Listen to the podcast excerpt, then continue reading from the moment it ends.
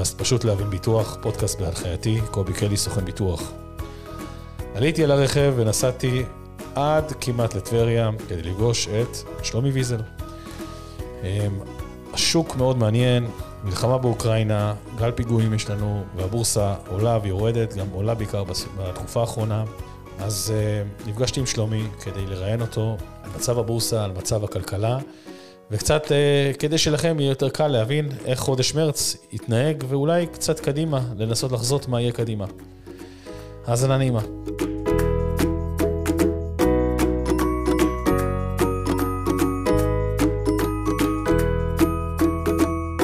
שלומי, מה שלומך?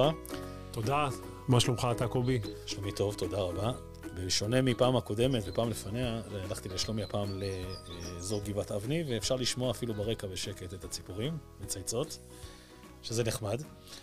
אמ, פעם אחרונה שלומי שנפגשנו אני ואתה, אמ, זה היה בס... יומיים לדעתי לפני המלחמה עם אה, אוקראינה, שגם ההערכות שלך היו שלא תהיה מלחמה, ובסוף הייתה לנו מלחמה, ההערכות שלך שזה לא היה, זה לא, זה לא הולך להתפתח כמו שזה התפתח. אמ, והבורסה הגיבה בצורה מאוד שלילית למה שהיה. ואחרי זה ראינו גם תיקון מאוד מוזר בבורסה, זאת אומרת, היה ירידות, ופתאום יש עכשיו עליות חזרה, ומשהו קצת לא כל כך ברור. אז אני רוצה לשאול אותך אולי, פרצה בסוף מלחמה, איך זה משפיע על כספי החוסכים? טוב, אני קודם כל שמח שאנחנו עושים את הפודקאסט היום בחיק הטבע, באזור שלנו כאן, שזה ריאה ירוקה, ושומעים את הציפורים. ורגוע, וזה מה שצריך, זה מה שאני רוצה לשדר למי שמאזין לנו, שמי שמשקיע בשוק ההון, אמור להיות רגוע בהשקעות שלו, ולקחת את ההחלטות בצורה מושכלת ונכונה, ולא בלחץ, כי אם עושים בלחץ עושים טעויות. עכשיו לענייננו. אה, היות ואנחנו עוסקים באדם לא רציונלי, ופוטין הוא אכן לא רציונלי, כמו שהמנהיג של דרום קוריאה לא רציונלי, וכמו שארדואן לא רציונלי, וכמו שבטהרן יש לנו אנשים לא רציונליים, אז באמת קשה לצפות התנהגות אה, שפויה ושכלית אה, במוד שלהם. אז כמו, נפתחה, נפתחה שם באמת מערכה. אגב, בניגוד לציפיות שלו, שהוא חשב שזה מלחמת בזק של יום, יומיים, שלושה, הוא כובש את אוקראינה והוא מחליף שם הנהגה והוא עושה שם סדר והוא לוקח אותה תחת חסותו. זה לא קורה. אה, וטוב מאוד שזה לא קורה לשמחתנו. וראינו גם שהעולם כולו התגייס למלחמת בזק, אה, לפחות אה, ברית נאט"ו, בצורה הרסנית כלפי רוסיה, עם עיצומים וסנקציות ברמה, בכספיות, ברמה כספית יוצאת דופן. אגב, זה לא כל כך מהר יפרו את הסנקציות האלה, אז סוריה, רוסיה, סליחה, חוזרת כרגע לתקופות שלפני 30 שנים, שאז אחרי אבל הוא צפה את זה. אני מניח שהציפייה הראשונה של פוטין הייתה שיהיה לו תגובה של סנקציות. זה לא... היה ברור לו, לדעתי זה היה הדבר הכי ברור. נכון, יחד עם זאת. ובכל זאת הוא יצא. אז אני אסביר לך. כי הוא החזיק עתודות גדולות מאוד של דולרים, וגם על זה שמו סנקציה, שהוא לא יכול להשתמש בדולרים שלו. ושים לב שהוא מנסה לשלם, אה, לשלם ולקבל תקבולים ברובל, ואירופה משתמשת בהרבה מאוד מהגז שלו, ואירופה לא רוצה לשלם לו ברובל, כי זה לא מטבע שכיר. זה לא פשוט. עכשיו, בהתחלה, בהתחלת העימות, השווקים מחוסר הוודאות ומהפחד יר, אה, ירדו, אה, בעיקר באירופה, באמריקה. אצלנו יום אחד, יומיים הייתה ירידות, היו ירידות, אבל זה כבר מזמן חזר. אה, אירופה, אני יכול להבין למה ירידות, כי אירופה תלויה מאוד במה שקורה עם היחסים שלה עם רוסיה. אמריקה, יש גם ככה קצת חוסר שקט בגלל גם תהליך עליית ריבית ואינפלציה. אז המשמעות של פלישת אה, הרוסים לאוקראינה זה עליית מחירי סחורות. כי כרגע יהיה אה, גם הגבלות וגם יהיה בעיה אה, של תבואה של אוקראינה שאנחנו משתמשים. אז זה גורם לעלייה בשרשרת הערך. שזה זה... בפני עצמו נראה לי בעיה. אומרת, המחירי, העלייה, אני חושב שההשפעה המיידית היא עלייה על מחירי התבואות והסחורות. אכן כן, רק... שקשורות לאוקראינה שהן לא קטנות. נכון, אבל... זה גם ישפיע על הבורסה. אני עושה סדר, סך הכל כל ה... התוצר של הרוסים ברמה עולמית הוא די נמוך ודי מזערי, הוא לא מהותי. רק אה, זה שינוי פרדיגמה, זה שינוי, שינוי תפיסה, שינוי תפיסה של אנרגיה. אירופה תצטרך כרגע לדעת, לא להיות, להסתמך עליו ולדעת... אה, למצוא מקורות כרגע... חלופיים, שזה אמריקה. אני מדבר איתך כרגע על אוקראינה. אוקראינה עצמה עדיין בתאריך כיבוש ויש סיכוי שהיא תיכבש גם. אה, אז, לא- אז זה אומר שכרגע תבואות החיטה, וכל מה שקשור למה שהם מייצרים, נמצא בסכנה. והסכנה הזאת יכולה להשפיע לנו על הבורסאות בעולם, בצורה... כי, כי תהיה עליית סחורות, עליית מחירים, ועלייה, ויהיה לנו מחסורים גדולים מאוד בעולם במוצרי צריכה. טוב, תהיה- אנחנו, אני, מה שקורה כרגע עם אוקראינה, שכרגע חוסר היכולת שלה לספק דברים שהיינו רגילים אליהם, זה יתרום לעלייה בהכרח באינפלציה, עליית מחיר, כי המחירים יעלו במקומות אחרים. אבל כל העימות הזה, שיתמשך כמה שיתמשך, כל עוד לא קורים דברים שהם בלתי צפויים, המשמעות בלתי צפויים, אני מתכוון לדברים עם שימוש בנשק אה, גרעיני. כל עוד זה לא קורה, וכל עוד אין עימות עם אה, חייל אחד של ברית נאט"ו, אז אתה יודע, זה יכול להימשך, וגם אה, מלחמות אחרות היו בעולם ונמשכו הרבה מאוד שנים, וזה לא הזיז לאף אחד. לומדים להסתגל ולחיות עם זה. ואתה אומר שאין תמיד הפחד עם כל הסיפור של התבואות, שאין, כל היום מדברים על זה, כל היום מדברים על העניין שלא יהיה לנו בקרוב אז יש פה... חיטה ו... אז אני... כרגע אנחנו... השוק כרגע הוא בפרשת דרכים ברמת אה, בחינת אינפלציה, והתחילו לעלות הריביות בארצות הברית ובאירופה, חלק מהמקומות באירופה. אצלנו גם כן תעלה הריבית קצת, מדוד. אנחנו מדברים על עליות אולי סדר גודל של אחוז. מהאפס ריבית שהיה, ועוד אחוז לעלות זה לא מהותי. לא, זה מעון, זה לא מעט, כי הרבה שנים כבר לא העלו. אנחנו מ-2008 בלי עליית ריבית. בלי עליית ריבית. זה נכון. אבל יחד עם זאת, כשמסתכלים, שהנגיד, אה, נדבר בעיקר באמריקה, כי מאמריקה זה ממשיך לכל העולם, מסתכל, הוא לא יודע בעצמו מה יהיה, הוא מסתכל על נתונים שהיו, שכרגע נתונים אינפלציוניים. יחד עם זאת, יש תחזית לקראת סוף השנה, שתהיה האטה ואולי מיתון. אז בהחלט יש פה דברים שהם סותרים את עצמם ולא ברורים. בשלב זה, בואו בוא נקווה שזה לא יקרה. בואו נקווה שלא לא נגיע למצב של אה, אה, מונח שאף אחד לא רוצה לדבר עליו, שזה מיתון ואינפלציה. אבל אה, אנחנו הולכים לפי הנחות עבודה כרגע, מה שקיימות, שכרגע היו עליות מחירים, הריבית תעלה קצת, ודברים יסתדרו. ואולי זה גם ירפא את ה... אה, הרי סך הכל פה אנחנו משנת 2008 בעידן הכסף הזול, ריביות אפס, וזה יצר הרבה מאוד עיוותים. ראה שוק הדיור. זאת אומרת, כן.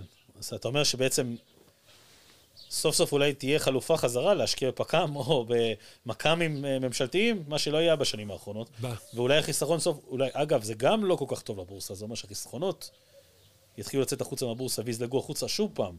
אני יודע, אני הולך מאוד מאוד קדימה, כי אם דבר כזה ייקח לזה הרבה מאוד זמן, ואני לא מאמין שאנחנו נגיע לריביות כמו בשנות ה-90 של 12% בפק"ם, כנראה זה יהיה אחוז או שתיים, לא יותר מזה בשנים הקרובות, אז זה יהיה תנועות קטנות.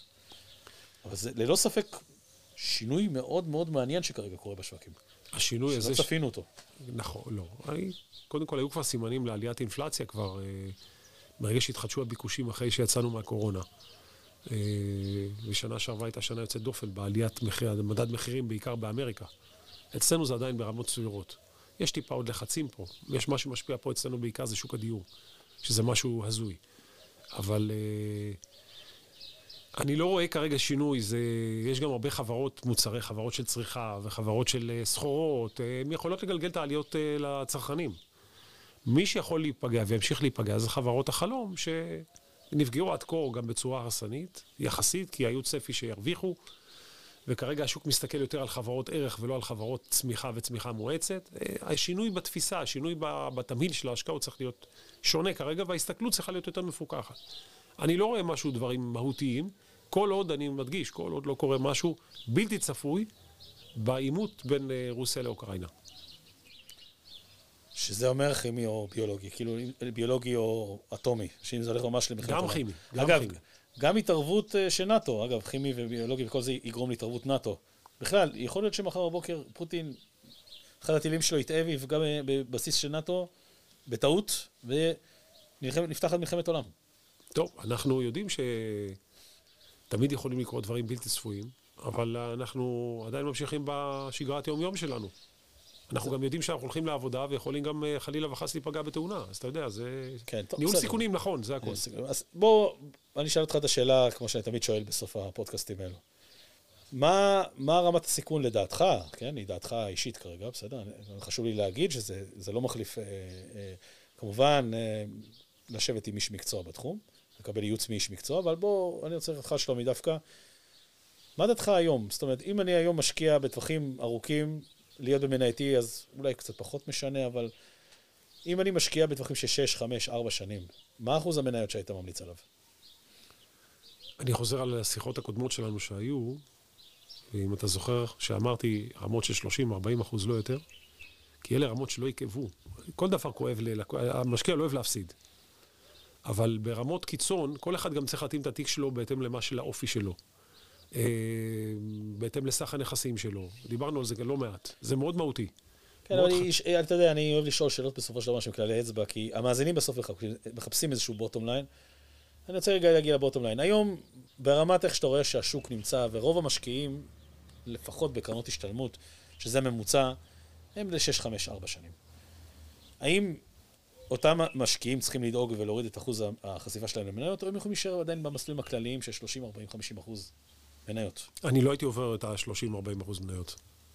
שזה פחות או יותר היום הכללי, המסלולים כן, הכלליים. לא יותר מזה, זה, אלה המספרים, כי גם קשה, קשה גם לחזות שווקים. במידה ויקרה משהו אקסוגני, שיגרום לירידות חדות, אז יהיה אפשר להגדיל את התמהיל. כרגע לא הייתי לוקח יותר מ-30-40. כי השוק הוא, בואו לא נשכח, השוק הזה גמר כברת דרך אה, לא מעטה ממרץ, ממרץ 20, ממשבר הקורונה. אה, בסדר. טוב, שם הייתה לנו, היה לנו תיקון מאוד גדול מיד אחרי זה, אבל... נכון.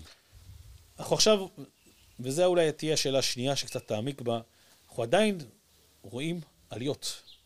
הבורסה עולה, בחודש האחרון הבורסה עולה. גם בארצות הברית וגם בישראל. יש עליות, יש עליות שהן חריגות, כי יש מלחמה עדיין ברקע. יש מלחמה ברקע, ואנחנו בתחילת גל פיגועים לצערנו הרב. אמ, שאני מניח שאולי כדאי שתתייחס אולי גם יכול להיות ההשפעה שלו אם זה ימשיך אה, עבור המשקיעים, אבל אנחנו נמצאים בצורה מוזרה, כאילו הבורסה לא מגיבה כמו שהיא אמורה להגיב, היא אמורה לרדת. למה היא עולה?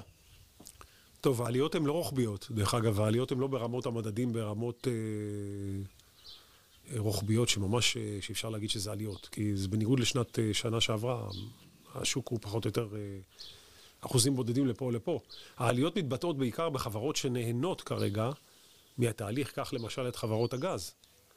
סקטור הנפט והגז, שהרבו להשמיץ אותו, שאין לו תוחלת כי יש דברים אלטרנטיביים. כרגע נהנים מכל העולמות. אגב, אנחנו נהנים שאנחנו כמעט מעצמת גז. אז א', זה לא משפיע פה על עליית מחירים דרמטיות, כמו מה שקורה באירופה, בעליית מחירי הגז. שנובעת מרוסיה, שאין לה את הגז של רוסיה, כן? חשוב רוסיה, רוסיה ספקית עיקרית לאירופה. אה, ב', הרווחיות שלהם, של חברות הגז והנפט, רק תמשיך ותעלה. כי כרגע מסתמכים עליהן. אני מניח שבעוד 3, 4, 5, 6 שנים מהיום כבר יהיו אלטרנטיבות ראויות, כי יהיה מספיק תשתיות. נכון לעכשיו הם עדיין יצרניות מזומנים גדולות מאוד. אז אם אתה מסתכל על חברות של הגז והנפט, עלו בסדרי גודל של כמעט 50 אחוז בתחילת שנה. אבל אם תסתכל על בנקים, שהתחילו את השנה, בתחילת השנה, בעליות uh, של כמעט 10 אחוז, היום הם כבר uh, פחות או יותר uh, בלי שינוי. או אפילו ירידה קלה, זה לא... ולמרות שהבנקים מרוויחים וימשיכו להרוויח, ולמרות שזו השקעה שהיא יחסית סולידית, כי הבנק עדיין מרוויח פחות או יותר בסביבות 10% על ההון שלו בשנה. Mm-hmm. אז אני לא יכול להגיד שיש פה עליות רוחביות בשוק. גם מה שקורה כרגע בנושא הביטחוני זה דברים שהם, אנחנו מדינה שאתה יודע, זו מדינה שחיה על החרב שלה מאז ומתמיד. אם היינו שווייץ היינו גם נראים אחרת, אבל אנחנו לא שווייץ, אנחנו חיים פה, חיים פה עם שכנים, שחלקם הגדול, חלקם, לא, לא יודע אם הגדול, אבל חלקם לא מקבל אותנו, ותמיד יהיו עימותים פה. כל עוד זה לא גולש למשהו שהוא יוצא דופן, אנחנו למדנו לחיות עם זה, לצערי הרב. שאתה אומר שדעתך זה לא, יהיה, לא תהיה השפעה אקסוגנית על הבורסה. אני לא... לא... אם הגל הזה ימשיך רחב, וגם אם יהיה מבצע צבאי. עוד פעם, מבצע צבאי, אתה יודע, אתה מתחיל מבצע צבאי, אתה מתחיל אותו, אתה לא יודע איך הוא מסתיים. בהנחה ש... שלא יתחיל... אתה רואה שבשנים האחרונות, לפחות ב-20 שנה האחרונות, מבצעים צבאיים נגמרו תוך 10-15 יום. נכון, כי הדוקטורינה כבר שונה לחלוטין בכל המבצעים הצבאיים, כי מה לעשות שאם אתה לוקח את השכנים שלנו, הם לא צריכים להביא כלים אפילו, המלחמת גרילה שלהם ועם הקטיושות שלהם, אה, זה משנה תפיסה. אז יש לנו כיפת ברזל, אבל עדיין כיפת ברזל לא סוגר את הכל.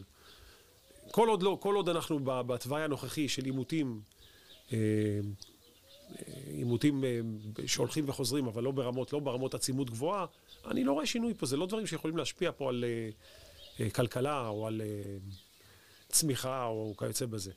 אנחנו חיים עם זה, חיינו עם זה ונמשיך לחיות עם זה, לצערי הרב. אני, אם אני מצליח עדיין להבין ממך, אין סיבה ללחץ בשווקים כרגע, זאת אומרת, כנראה השווקים יישארו פחות או יותר בזווית עלייה רגילה, אם לא יקרה משהו גדול, ואין מה להתרגש כרגע, זאת אומרת, הכל בסדר. אני אומר שצריך להיות בתמהיל נכון, ואני אומר שכרגע גם תהליך עליית הריבית אמור לעשות שיפט מחלק מההשקעות, מענפים מסוימים לענפים נכונים. כרגע אנחנו לקראת אה, סוף עונת הדוחות אה, שהתפרסמה, 31 לחודש, אה, מחר. רוב הדוחות כבר כמעט בחוץ. ראינו את הדוחות, הדוחות סך הכל בסדר, מי פחות, מי יותר, וזה נותן לך גיידליין, נותן לך תוואי להמשך השנה, צפי, במי כן להשקיע, במי לא להשקיע, מי, מי ינזק כתוצאה משינוי בתותלת של הריבית, מי פחות. וזה בהתאם לזה צריך לעשות, אבל זה לא...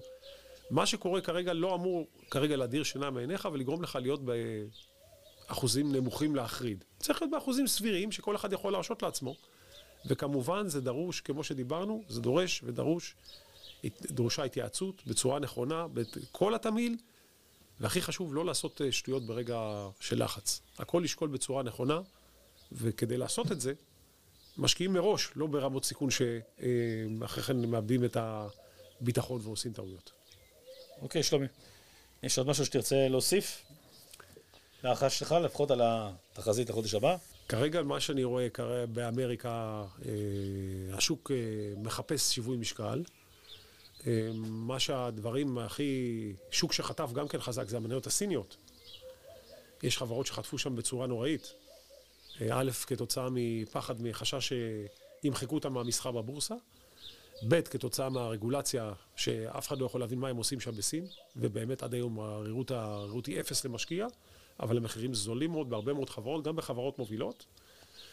וכאן אצלנו אנחנו עדיין, אה, למרות עליית מחירים, שהיא בעיקר בשוק הדיור, אה, נהנים מאוטונומיה וממעצמת אה, גז אזורית התברכנו. סך הכל, כל הנתונים טובים פה במדינה. אה, שימשיך ככה. הלוואי. טוב, שלומי, תודה רבה לך. אנחנו נתראה בחודש הבא עוד פעם, בעניין הזה. נאחל שיהיה חודש טוב בבורסה.